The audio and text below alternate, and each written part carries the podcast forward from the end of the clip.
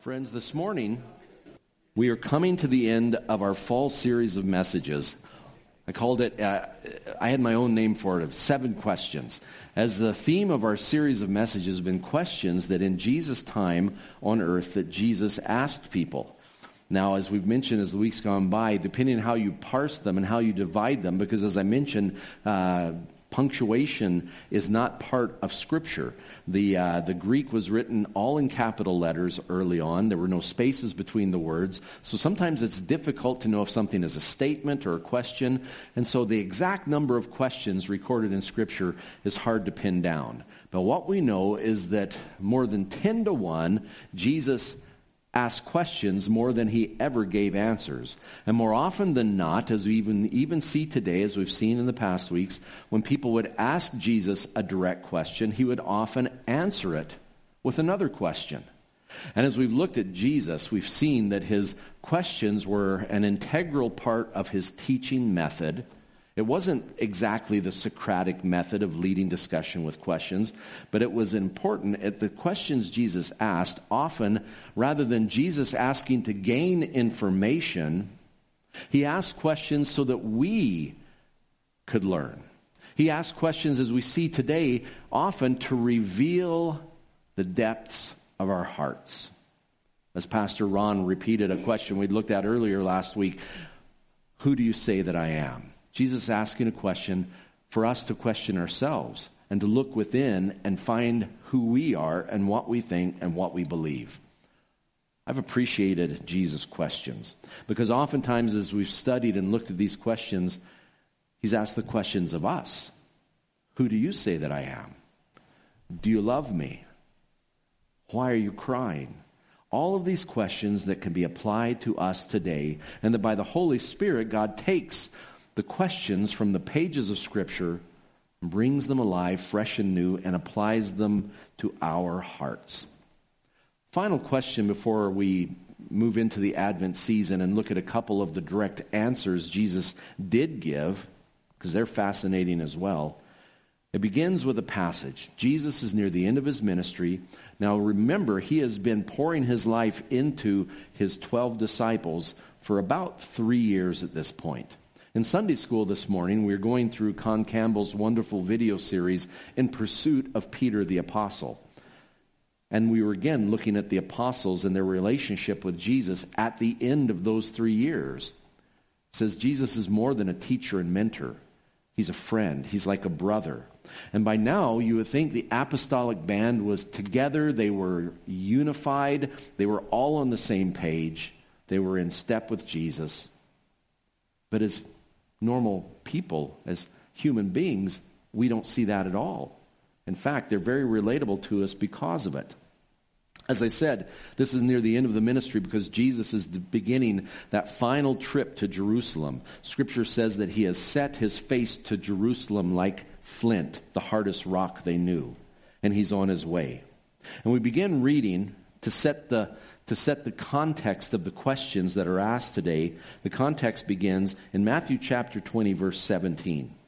Now, as Jesus was going up to Jerusalem, he took the 12 disciples aside and said to them, We're going up to Jerusalem, and the Son of Man will be betrayed to the chief priests and the teachers of the law. They will condemn him to death and will turn him over to the Gentiles to be mocked and flogged and crucified. On the third day, he will be raised to life. Jesus, it says in Scripture, began at this latter stage of his teaching ministry to teach the disciples very plainly, no longer in parables. He was telling them what was going to happen, and yet their ears were not tuned into the truth. They continued to wonder what he meant by that. I wonder what he means by killed and raised again. Uh, it's some parable he's telling us here. They didn't take it seriously, they didn't take it literally. All they knew that at the end of this, whatever was going to happen was going to be life. They knew it was positive. They'd seen Jesus' power. They knew Jesus was going to win. So they were focusing on the kingdom, the kingdom to come. Get rid of the Romans, restore the kingdom. That's always their priority. They're excited about it. And he's going down for the Passover, and they know those Passover times are politically charged. No better time to become the Messiah in deed as well as in word, and to cast out the Romans, and to reveal himself to all of God's people. They also know that his life's been threatened, and they know that the powers to be down in Jerusalem are working against Jesus with his death as their goal. And so all of this is going through their minds. And it brings us to the question. The question. This is the context. The question that we're going to look at more closely is can you drink the cup? Now, when we think of the cup, we always think of the Lord's table, the communion cup, the cup of the new covenant in Jesus' blood, as we should. But the cup in this question, though related, goes far beyond that. Can you drink the cup? A question Jesus asks followers. Can you drink the cup? But before that, before Jesus' question, we have a different question. Call it a selfish question. It's one of my favorite passages because not all of the synoptic gospels they include this, but they don't all have the detail. They have James and John have a question. But in this passage, we see that James and John came with their mother and she posed the question. They stood there with her but allowed their mother the wife of Zebedee. Scripture tells us her name was Salome. Salome asked Jesus the question. Remember, many of the disciples' mothers and other believing women of means would follow the disciples, provide uh, the food around the campfire. The, they would just be with them. And this group includes women like that. The same women that very soon will be standing at the foot of the cross when most of the disciples have fled. So the mother of James and John ask the question that they have on their hearts. Jesus has just laid out the timeline of his suffering, of his torture, of his death, and resurrection. And on the heels of that, and I believe it's connected because in every one of the synoptic accounts, that revealing of his suffering and death is immediately followed by James and John asking this question. The first is the selfish question. We see it in Matthew chapter 20, verse 20. Then the mother of Zebedee's sons came to Jesus with her sons, kneeling down, asked a favor of him. What is it you want? he asked. She said, Grant that one of these two sons of mine may sit at your right and the other at your left in the kingdom. They expect the kingdom to come very quickly and she's wanting to get the best seats for her boys. Now, that question, a mother, proud of her sons, James and John, sons of thunder, passionate followers, followers of Jesus, two of the three inner circle, along with the Apostle Peter, it makes sense that they would have positions of honor in Jesus' coming kingdom. Now, we see in the context later down, we won't go into that passage, but this deeply offended the other 10 disciples. And you know, I, looking at it, I kind of figure they probably were kicking themselves and offended that they didn't get there first. That Peter and John beat them to the punch and are going to get the good seats in the kingdom of heaven. Because Jesus has told them they will sit on 12 thrones. They just want their thrones on the right and the left of the Messiah. So they ask this question, and they're thinking of themselves and the glory of the kingdom where Jesus has just revealed that before the kingdom is the suffering and is the death. And so, following this selfish question, Jesus asks his question. And I believe it's a very sacrificial question. He's speaking not only of his death and suffering, but as his followers of theirs, of ours. The sacrificial question we continue in verse 22 of Matthew chapter 20. After they ask this question, mom and the two boys, You don't know what you're asking, Jesus said to them. And then he asked the question Can you drink the cup I'm going to drink? We can, they answered. Jesus said to them, You will indeed drink from my cup But to sit at my right or left is not for me to grant. These places belong to those for whom they have been prepared by my Father. Jesus says it's my Father makes the seating plan for the kingdom. But he asked that question.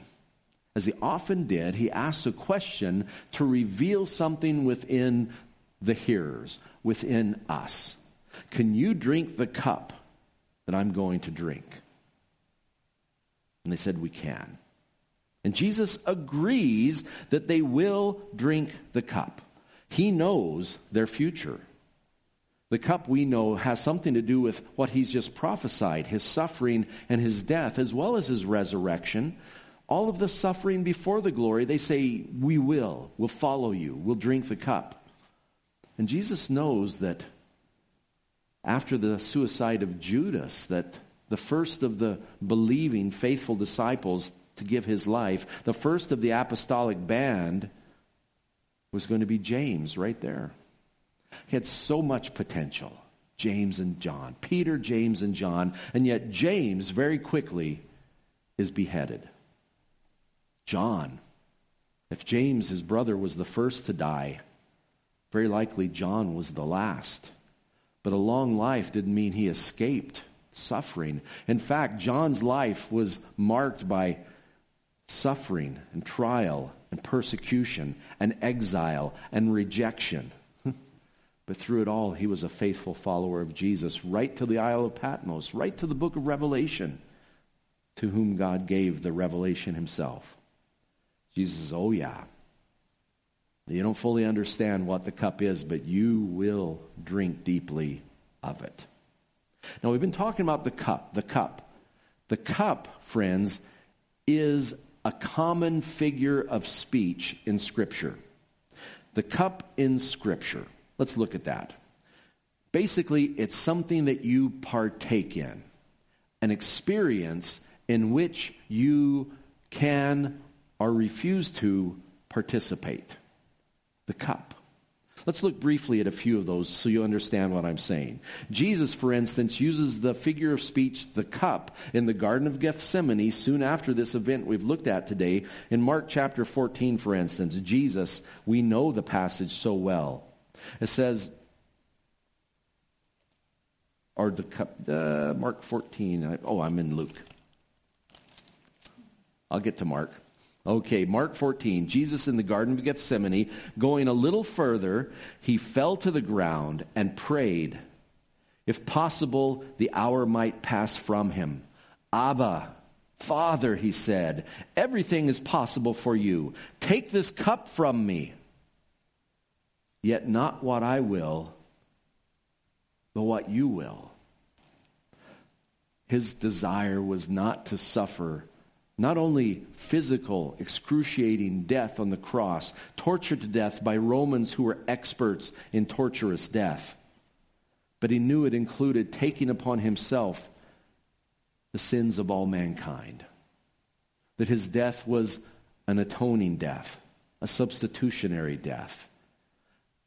He understood that event, that experience. And his humanness he didn't want to participate in that. Who would? But in his heart, he says, Not my will, but yours. So the cup is used there of the suffering of the cross, the atoning, substitutionary death of Jesus.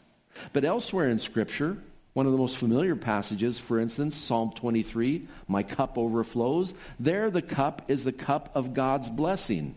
You prepare a table before me in the presence of my enemies. You anoint my head with oil, my cup overflows. Throughout the Old Testament, especially in Psalms, we see that cup of blessing. Psalm 116, 13, I will lift up the cup of salvation and call on the name of the Lord. God's salvation, God's blessings, we experience them. They are a cup of blessing offered to us. Our cups overflow. But in the same way, friends, the cup is used in Scripture of the wrath of God. There's a powerful passage in Isaiah chapter 51, a powerful passage. Through the prophet, we read in verse 17, Awake, awake, rise, O Jerusalem. You have drunk from the hand of the Lord the cup of his wrath. You who have drained to its dregs the goblet that makes men stagger. God's wrath is pictured as a goblet of wrath. The grapes of wrath, the trampling of the vintage where the grapes of wrath are stored. That's the cup of wrath. Later in that chapter, God's time of wrath against his people and their idolatry ends. A beautiful passage. The Lord says, I take the cup from your hand. No more will you drink from the cup of my wrath. I give it to your tormentors. God's wrath moves from his people, their punishment. It now falls upon their tormentors and the enemies of God's people. The cup of God's wrath. And friends, we are called in Scripture as followers of Jesus. As Jesus asked that same question of James and John Can you drink the cup that I drink? Jesus was a man of sorrows, Scripture tells us. Isaiah says he was a man of sorrow, well acquainted with grief. We looked at him and considered him stricken, accursed by God because of his suffering. Realizing as we do that his suffering was on our behalf. And yet his followers, in an incredible way, as we talked in Sunday school, if you were going to invent a religion, as human religions are, you would have certain rules and certain benefits. No one in their right mind would have a crucified Savior. No one would call the followers of Jesus to, at the very heart of who we are, to include suffering as our birthright. And yet, this is the cup, the suffering of Christ, that we are all called to drink. The Apostle Paul, he says, if I rejoice in anything, it's going to be that the suffering I experience fills up the suffering of Jesus. The Apostle Peter, as you see on the screen, he puts the suffering of Christ and the cup of the suffering of Jesus and our unity with Christ in our suffering in a most beautiful way. 1 Peter chapter 4, we begin reading.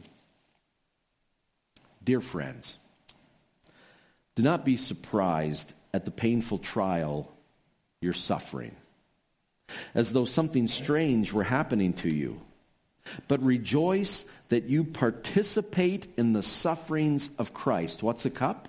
An experience that you participate in, a cup you partake. Rejoice that you participate in the sufferings of Christ, so that you may be overjoyed when his glory is revealed. If you're insulted because of the name of Christ, you are blessed for the Spirit of glory and of God rests on you. If you suffer, it should not be as a murderer or a thief or any other kind of criminal or even a meddler. However, if you suffer as a Christian, do not be ashamed, but praise God that you bear that name. This is deep waters, friends. This is meat, not milk. This is maturity, not childish faith. Rejoice that you bear that name. The Apostle James, the brother of Jesus, said, Consider it pure joy when you suffer trials of many kinds. Pure joy. Joy, remember, is not based on the circumstances around us. What is happening leads to happiness. But in the direst circumstances, the darkest night, the heaviest heart, God's joy is of our love for Him and His great love for us is untouched. Nothing has changed. There's only three places in the whole Bible that the word Christian is mentioned. One in the book of Acts says that it's there in Antioch as Barnabas fetches Saul to come to Antioch to help him teach. It's in Antioch that the disciples were first called Christians. And then Paul, late in his ministry, as he's being deported now to, to stand before Caesar, he's claimed trial before Caesar. He's talking to the Jewish king Agrippa, Herod's grandson, and he's talking to the Roman governor Festus. And Agrippa, after hearing Paul's testimony, says, Are you trying to persuade me to be a Christian? they bore the name of Christ. This is the third. Peter says, The name Christian is not just a label. You bear the name of Jesus. If you bear his name, you walk in his steps. And Jesus says in John 15, Don't be surprised if the world hates you. They hated me first. They hated me first. The cup of sharing Christ's sufferings. And yet, friends, we realize as followers of Jesus, hear what I'm saying now, that when we suffer, nothing grows us in our faith like suffering. Normally, we live our lives, even the best of us, in our own strength. We depend on our finances. We depend on our possessions. We depend on the security that living in a wonderful country provides. We celebrated that yesterday on Remembrance Day. We depend on our family, our loved ones. We depend on our health. We depend on our wealth. We depend upon our human wisdom. But in suffering, those are taken away from us. Those are removed, and we depend on them no more and we lean on the arms of Jesus. Certain things become proverbial, old sayings, because they are so true. Throughout my life, I've heard the truth that you really know Jesus is all you need. You never know that. You don't really know that Jesus is all you need until you know that Jesus is all that you have. Suffering does that. You don't know that Jesus is all that you need until Jesus is all that you have health, family, loved ones, a life spouse taken away. But Jesus remains. Suffering does that. We find our unity with him as he walks by our side. And surely, even the valley of the shadow of death, we fear no evil because he's with us. Our good shepherd walks with us all the way. And that brings us to the final cup that we participate in. Every day, God's children are called to drink the cup with James and John. We often don't see it. Our suffering is small compared to the persecuted church around the world, but it's coming. Very clearly, it's coming to us in the West as well. But until Jesus returns, we proclaim his love for us, shown through his death on the cross by sharing the Lord's table, the cup of the new covenant. Take this cup, Jesus said. Physical cup speaks of the figurative cup, the blood of Jesus shed for you and I. Jesus refers to that in the Last Supper account in the Gospel of Luke. I'll begin reading a little earlier. Jesus said, This is my body given for you in reference to the bread. Do this in remembrance of me. In the same way, after supper, he took the cup, saying, This cup is the new covenant in my blood, which is poured out for you. And when you take this cup, we recognize that you participate in the shed blood of Jesus. You partake of it, you participate in it. That spiritual reality is reflected by the physical act.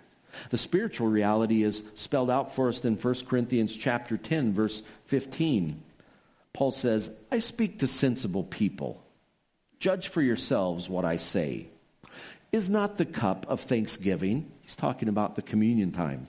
Is not the cup of thanksgiving for which we give thanks a participation in the blood of Christ? And is not the bread that we break a participation in the body of Christ? We participate in that act of love. Jesus' death on the cross and his shed blood is for us. It covers and cleanses us from all sins. It's ours. We recognize that spiritual reality as we take that cup in hopes of better things. And that's the truth of Scripture, friends, that the suffering of this life wins for us an eternal glory. Remember James and John and Mother Salome, they wanted to skip the suffering and get to the glory. And Jesus says, glory is there in part, in large part, because of the suffering you went through. That's where the reward and the rejoicing will come in. The Apostle Paul, writing to his fractious church in Corinth, says in 2 Corinthians chapter 4, verse 16, Therefore, we do not lose heart. Though outwardly we are wasting away, yet inwardly we're being renewed day by day. For our light and momentary troubles, he's talking about his beating, shipwrecks, stoning to death, imprisonment.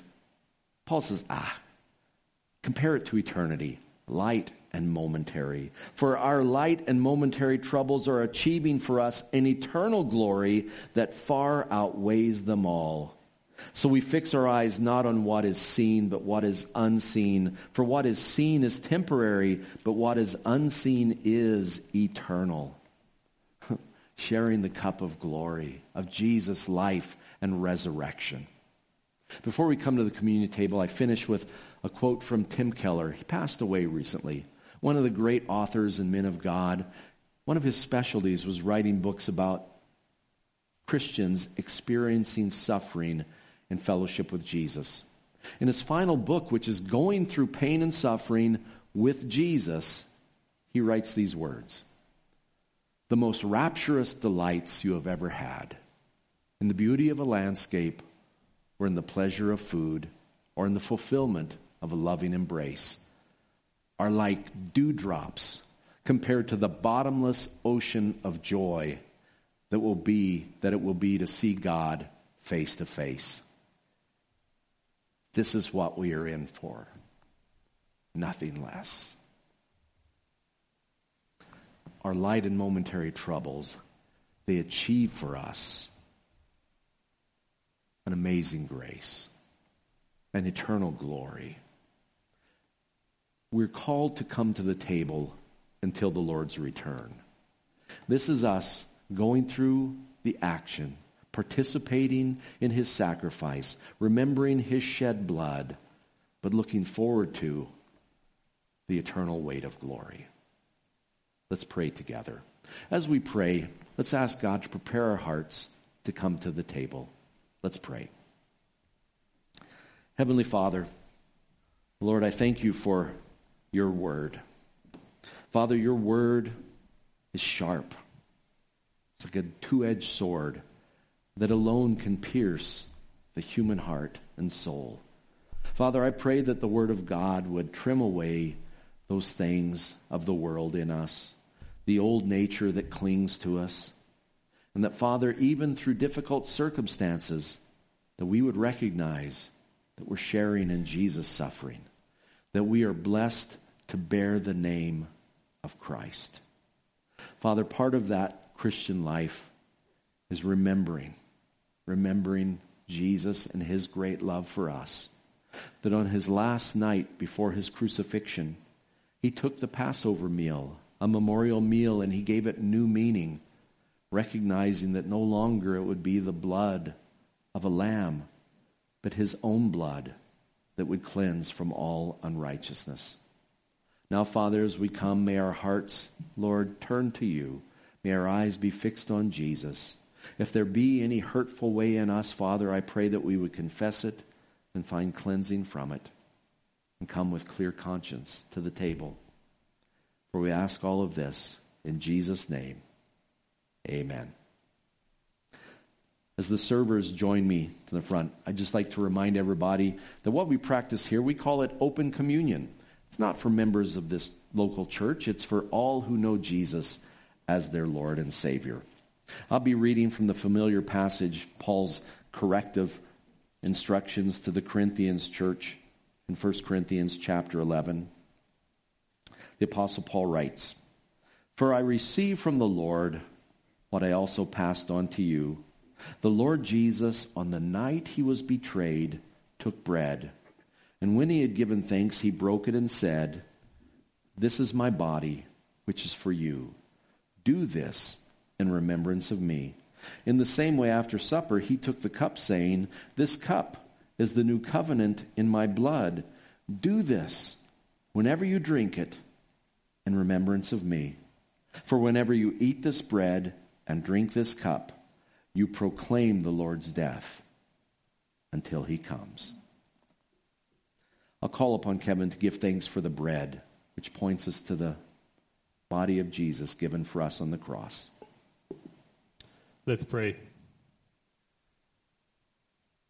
Heavenly Father, we uh, thank you that you showed us the way, Father. Thank you that you gave us the symbol of this bread, Father, to remember what you did. Father, thank you for your body that was broken, Father, for the atonements of our sin. Father, that one day we might have eternal life and stand there face to face with you. So, Father, we thank you for this bread this morning.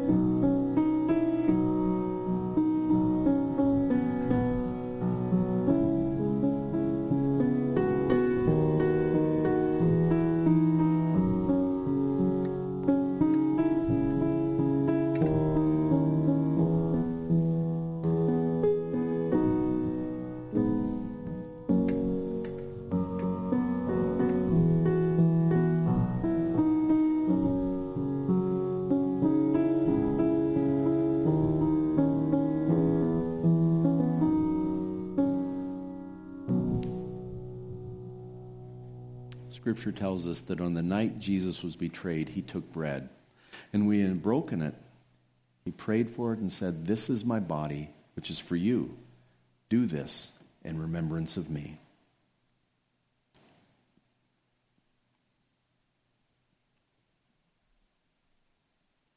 Amen. Jesus then took the cup, cup which reminds us of his precious blood shed for the forgiveness of our sins. I'll call upon Lance to give thanks for the cup.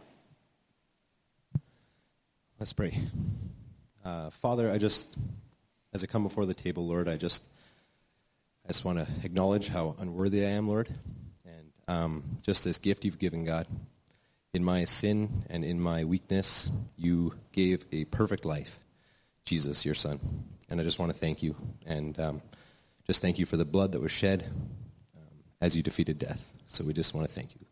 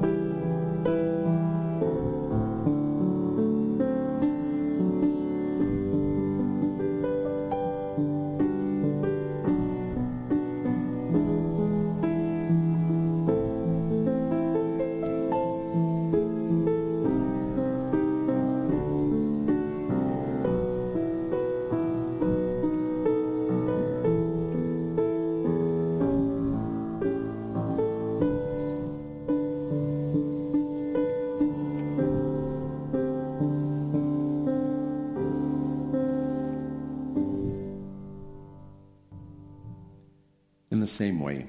After supper, Jesus took the cup, said, This cup is the new covenant in my blood. Do this as often as you drink it in remembrance of me.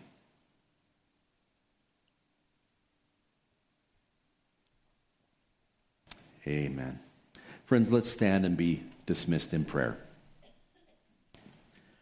Heavenly Father, we thank you for this day, a day that you have made. Lord, this is a day as all others, full of joy, full of tears. But Lord, in the midst of it all, we recognize that those most difficult things we go through, we go through with Jesus. Lord, we walk in his steps. And I just pray, Father, that even through the hard things in life, as we taste of the cup of Christ, that we grow to be more like him. Thank you, Lord, for the table. Thank you for the invitation to us to come and remember Jesus. And now, Father, dismiss us from this place of worship and fellowship to our places of ministry, our places of, Lord, to be Christ wherever we go, whoever we speak to. We ask all of this in Christ's name. Amen.